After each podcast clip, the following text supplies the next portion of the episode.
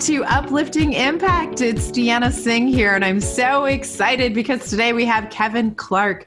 Kevin is actually a professor of learning technologies and the founding director of the Center for Digital Media Innovation and Diversity. That's a mouthful at George Mason University. His research focuses on diversity in children's media and technology and includes a national study that's really looking at the digital lives of African Americans tweens, teens, and parents. In addition to his academic career, Kevin has an extensive experience. This is so fascinating to me as a children's media advisor and consultant. He's provided diversity and inclusion expertise on scripts, on character design, on storylines, animations, on games, and really just helped clients move into a space where they can be more inclusive of the young people that they're hoping to be able to share their content with. Some of the organizations that he's worked with, and this is a very long list, so I'm just going to read a couple of things, are PBS, uh, CPB, which is the Corporation for Public Broadcasting, the Cartoon Network, Jim Henson's company, uh, Disney Junior. Oh my gosh, my kids would be so excited to hear about all these places Facebook, YouTube, Netflix, Amazon. The list goes on and on. One of the things that I found to be really exciting is thinking about the work that you're doing with Amazon's uh, movie adaptation of Ezra Jack's Keats' iconic children's book, The Snowy Day. I don't know if you know this, but this year I spent a lot of time with The Snowy Day because Kevin, my son, was actually Peter. He played Peter in a production here oh, wow. by a company called First Stage, and it was spectacular. That's I think they want to. I think I want to say they did about eighty shows. Yeah, it was super, super fun. So I know that show. Curious to hear what your thoughts are there. And the other really amazing project that uh, that you're working on right now is working on an animated show based off of the book "I Love My Hair," which is literally one of my favorite books to buy for young girls. Excellent book. so welcome to the show. Thank you. Thank you for having me. I'm glad to be here. Absolutely. So that is a lot of cool stuff that I just listed off, like a lot of really awesome organizations and really great work. But could you just give us some background? Like, how does one get into this space and, and do this kind of work? Well, I, for me, I think the, the part of it is I do things that I like. And so, as a professor, I do research, uh, as you mentioned, um, on the digital lives of African American tweens. Uh, but then I started also doing work around um, diversity and inclusion because I would look at, I would read scripts and I would read those scripts in an effort to design or develop interactive uh, components to those shows, whether it's a game or as a website. And so oftentimes I would read a script and, and come across something that just didn't feel right. And so um, I would communicate that to my client. And fortunately, they were uh, amenable and, and they accepted my feedback and we made changes. And I just started doing more and more of that. Um, and the thing that drove me to continue to do it was realizing the impact is that mm-hmm. this show is going to be viewed by hundreds of thousands and maybe even millions of kids. And so we need to get it right. That's awesome. So, step me through the process of what this looks like. Do you get the script at the very beginning? Are you brought in during post production? Is there a mix of it? What What's the the process? There's a mix. There's a okay. mix. Uh, sometimes I'm brought in at the very beginning. And so, for example, with um, the Ezra Jack Keats, the Snowy Day project, they came to me at the beginning and said, We're going to adapt this book to a movie and Which is so wanted, exciting. I was super excited, but I had to contain myself. I had to okay. say, sure. Um, let me get back to you. I need to talk to my people, mm-hmm, you know. Mm-hmm. But um, they wanted to make sure that they did it right. Everybody knows about the book. The book um, was a, a, huge success, um, and they wanted to update it, but at the same time keep the things that made that book so endearing. And so on that particular project, I had a chance to work with character design, the uh, the script, even though the book was already written, but there were you know, th- there was a script created. Uh, the music, Boyz II Men did the music on this. Oh, this, wow. Which was like, you know, how can you ask me to, to comment on that? I mean, you know. Um, so on that project, uh, I was able to work from beginning to, to end. Other projects, they'll bring me in when there's an issue to be mm. totally honest. They'll say, look, sure. you know, we don't feel right about this or or we have some concerns about this depiction or sure. about this storyline. Can you help us um, either figure out how to fix it or figure out how to come up with a new approach? And so I go into all of my my work with my clients with the mindset of how do we make this work? I don't go in there and say, this is wrong and you're bad and this is awful, because that's not helpful. They hire me because they want to make a show or they want to create media. And so my job is to work with them in a way that gets us to that end goal.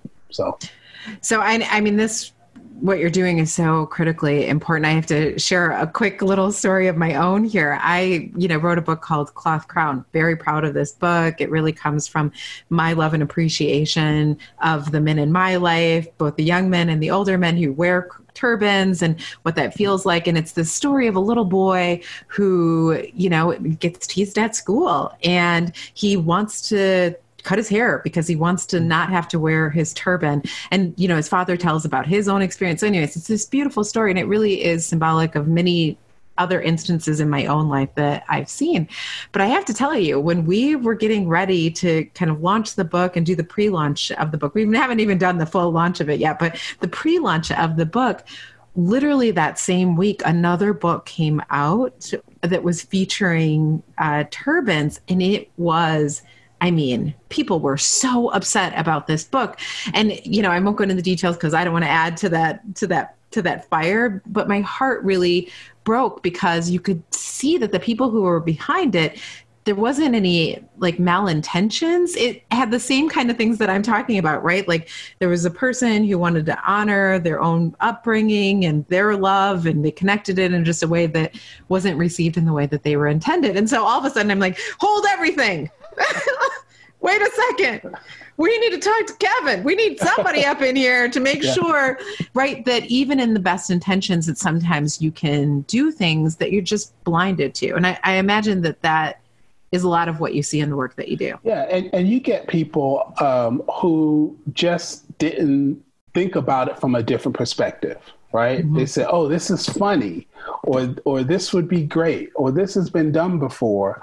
And in some instances they don't recognize the historical context sure. of what of what they're proposing they may not recognize the um, the timing and timing has a lot to do with it a story that works now may not work 10 years from now or may not have worked five years ago and so i think bringing in a, a outside perspective someone mm-hmm. who can take a different perspective is always helpful. And uh, I encourage, you know, all of my uh, people who, all of my friends or or potential clients who are, who are creators to do that. Show it to somebody else. Get get another perspective because oftentimes, you know, that joke that we think is funny, uh, yeah, it's funny to us, but it may not be funny to everybody else. And particularly when you're talking about children's television, you have to think about it from all angles.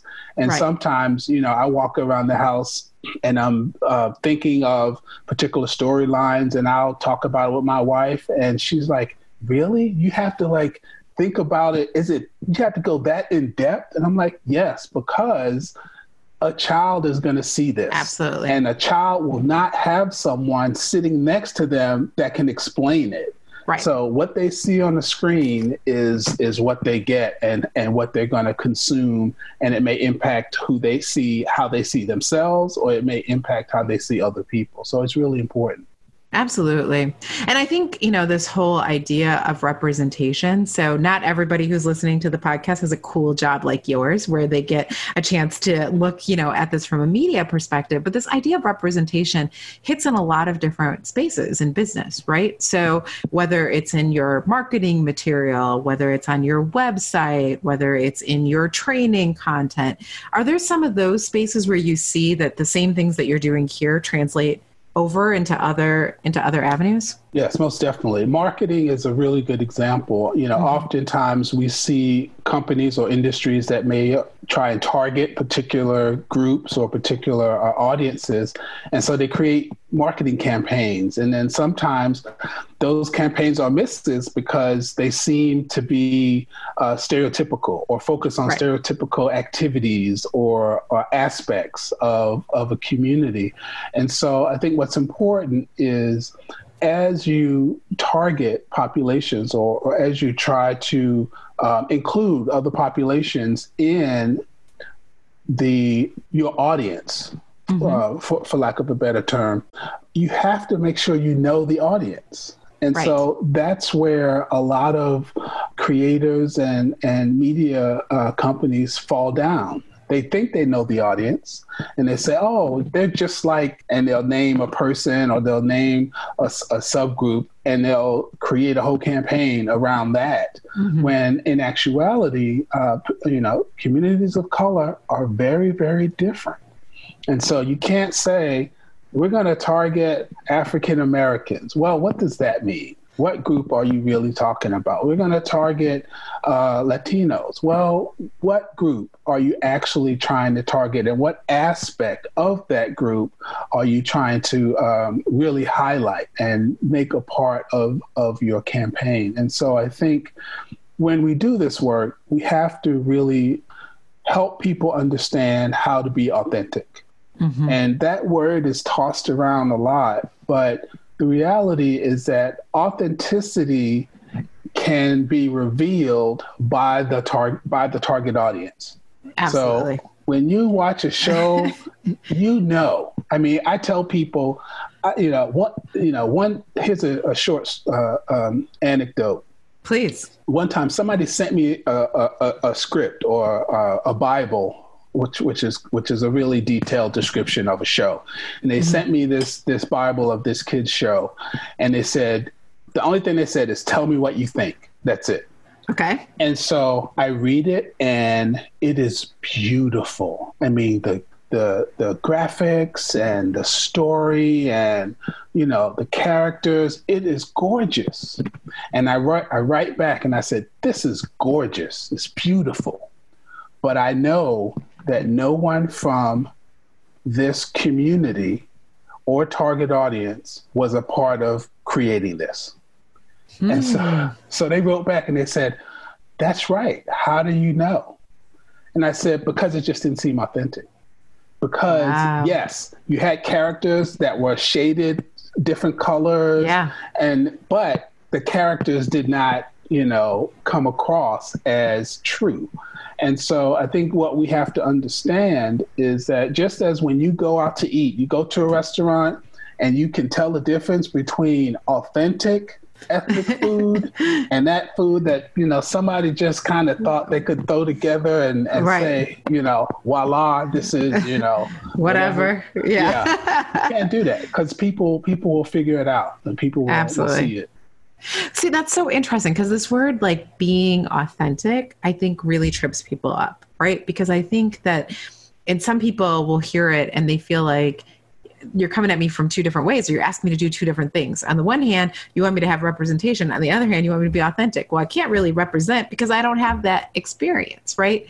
And so I think one of the things that that you do is you help with that gap because you can say you want to be authentic you don't have this experience but i can help bring it to you help you see different ways that you can connect it kind of do that. Now if people aren't in a position to bring you in which if you are in a position bring him in folks. This is obvious right? But if you're not right and they they have something that they're doing maybe it's a smaller project maybe it's some what are some of the things that they can use that are like some good test points to help them in that gap between being authentic and maybe showing representation? Yeah, so the the first thing is to try and make sure that there are people of color, women involved in the creation or the decision making process. Right? I said it doesn't help you to bring in the only person of color that works in the office and say, "What do you think?" when that person is low person on the totem pole and they're trying to keep their job, right? Absolutely. So they, they're going to love it regardless. Yes. And so I think involving people of color it, it, in decision making, but also getting different perspectives. And, and, and I think showing uh, and getting input from a variety of people so that it's just not the people who are sitting around the table or the people that you know it's other people you know talk to your friends or your family uh, t- just to get a different perspective um, if you don't have the resources to go out and hire a consultant or or somebody like me so I do have another question too. How often do you involve children in your in your process because they're the target audience, right? So yes. how often do you involve them in your in your assessments? A lot, a lot, and and particularly depending on the the the topic area. So my kids were heavily involved when I when I started doing this work. Sure, um, they probably want to send me a bill now, but. Um, but I also I have a, a, a, network of friends and family members that I'll consult with. You know, I, I did a, a, a project where I worked on um, an app that dealt with hair, and clearly, I'm not the hair expert, but you know, I. I think with, your hair looks wonderful. thank you. I talked with my wife. Um, I talked with her hairdresser. I literally talked to her hairdresser and said, "Look, I need your help in trying to figure out how to get an afro." And and it was funny explaining to him that there's an app and they want to figure out how to create an afro. And he's like, "What?" But uh-huh. he walked me through the entire process of how to do that. And then with young people, I did some work with uh, Mattel, and they wanted to reconceptualize and expand the work that they were doing um, with Barbie. And so I talked to little black girls and, and little girls of color. And I said, yeah. What do you think about Barbie? I would ask them questions and have them tell me what they wanted to see in that product. And so I think it's it's important to make sure their voices are included, which oftentimes they are not. Usually, what happens is the people who are working on the team talk to bring in their kids who uh-huh are all the same. They yeah. go to the same private school. They're in the same socioeconomic uh, status, and so you get the same answers. So. Right. Well, I love that you bring in children. You know, one of the things that I do is I have the children's book imprint. And so I spend a lot of time, you know, thinking about children and thinking about how they're going to receive things and, and all of that. And I tell people this all the time like, the number one way that I test whether or not I think a story is going to resonate is I ask children. Right. And it seems like it's such a simple thing. And particularly in retrospect, when you're like, you know, I'll have companies that will say, we're going to start an employee resource group. And I go, great. And they say, we're going to start an employee resource group for women. And I say, excellent. I say, well, who's part of the decision making process? And they'll say, well, this man and that man and this man and this man and that man. And I think, well, you know what? That's forward thinking of you. But have you talked to any women? And are there any women included in this conversation? And they have this moment like, Oh, right. Right.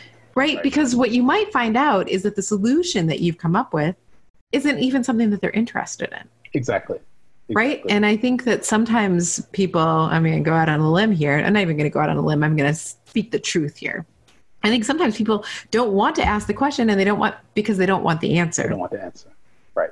Right. Right and sometimes we think we know the answer. So, mm-hmm. um, another qu- a quick anecdote: I was working with a group of elementary school students on on teaching them how to develop educational video games, and I, w- I thought I was being helpful by providing them with a template of a baseball game that I was having them create. And my template included a white picket fence um, and a perfectly manicured baseball field. And so I show them the template, and every kid laughs. And they're like, Who plays baseball on a field that looks like this? And I'm thinking, my kids, right? Because I live in a perfectly, you know, middle class neighborhood. And they said, no, we don't play baseball here. Mm. And they changed it. Chain link fence, added traffic, people making noise. They said, this is where we play baseball. And yeah. so the lesson for me was even though you know, I was a person, I'm a person of color, they were children of color. You, I could not assume that, hey, I know what you want and I know what you need and what your preferences are. You have to mm-hmm. ask people, even within the same um, ethnic or even within the same groups, because we tend to think that, oh, we'll just ask one person, we'll ask a woman, and that's the female perspective, or yeah. we'll ask, you know, a person of color, and then, you know, we've gotten that covered. And no, that's not that's not how it works. Absolutely. So it's so I'm so grateful that we had the chance to to chat here today because there's a couple of things. I mean, every time I talk to you, I learn something. But the couple of big things, you know, here is just making sure that when we're thinking about what this looks like, we're thinking about representation, starting at the beginning not at the end. Like that seems like it's a really big theme, right? Don't bring people in at the end, really start them at the beginning. Right. Making sure that you're inclusive of not just more of the same, but right. you're really bringing in, you know, multiple voices. That even when we don't have an expertise, there are some simple things that we can right. do, which is just being mindful of our decision making, mindful of what our process looks like, mindful of who gets invited to the table. I mean, those are all, I think, critical lessons and one ones that don't require a tremendous amount of change to the way that we're we're out doing our leadership right now. There are things that we can add on pretty, well, pretty easily. They require us taking different approaches, and so yes. people often use use the um, the rationale that hey i have a budget and i have a time frame and I, so i can't do this. I can't do that. And if you if you take it from the beginning and incorporate it into your planning your design and your, your budget. then you'll be able to do it Absolutely. Absolutely. Well, I'm so grateful that we had another chance to chat. I'm so glad that people were able to learn more about you and about your work. But if people want to stay connected, what's the best way to do that, Kevin? The best way is Kevin Clark, PhD, on Twitter, Instagram, and LinkedIn fantastic. And we'll make sure that we put all that information in the show notes. It was lovely to talk to you. I can't wait to see the Snowy Day project. Where is it at? It's in- out. It's out. Oh, it's out. It's on Amazon Prime. If you have Amazon Prime, it's it's it's probably we did it what it's been out for at least a two years. How did I not know that? And I've and been so deeply seeped in this in this world. beautiful. The animation is gorgeous, and the music by Boyz II Men. Uh, it was narrated by Laurence Fishburne and Regina King. It's it's amazing. See now, I'm gonna go try and tell my children, like, did you know? And they're gonna be like, of course we did, mom. We already downloaded the soundtrack. Here are all the songs. So I'm gonna lose more cool points, but I'm definitely gonna watch it tonight. So thank Great. you. I really appreciate it. So glad to chat with you. For those of you who are joining us today on Uplifting Impact, thank you so much for giving us some of your moments of precious time. We're just so grateful to have you here. We're so grateful that you're thinking about leadership and you're thinking about how you can include more of these diversity, equity, and inclusion practices into your work. We're just happy that you joined us and can't wait to be able to be with you again. We here at Uplifting Impact believe that if more people are thinking about how they can connect their leadership with the diversity, equity, inclusion, wonderful work that's going on out there, like what Kevin is doing, that we can fundamentally change the way that people show up in this world and the way that they're able to prosper and thrive in this world. So let's go out there and do it. Thank you.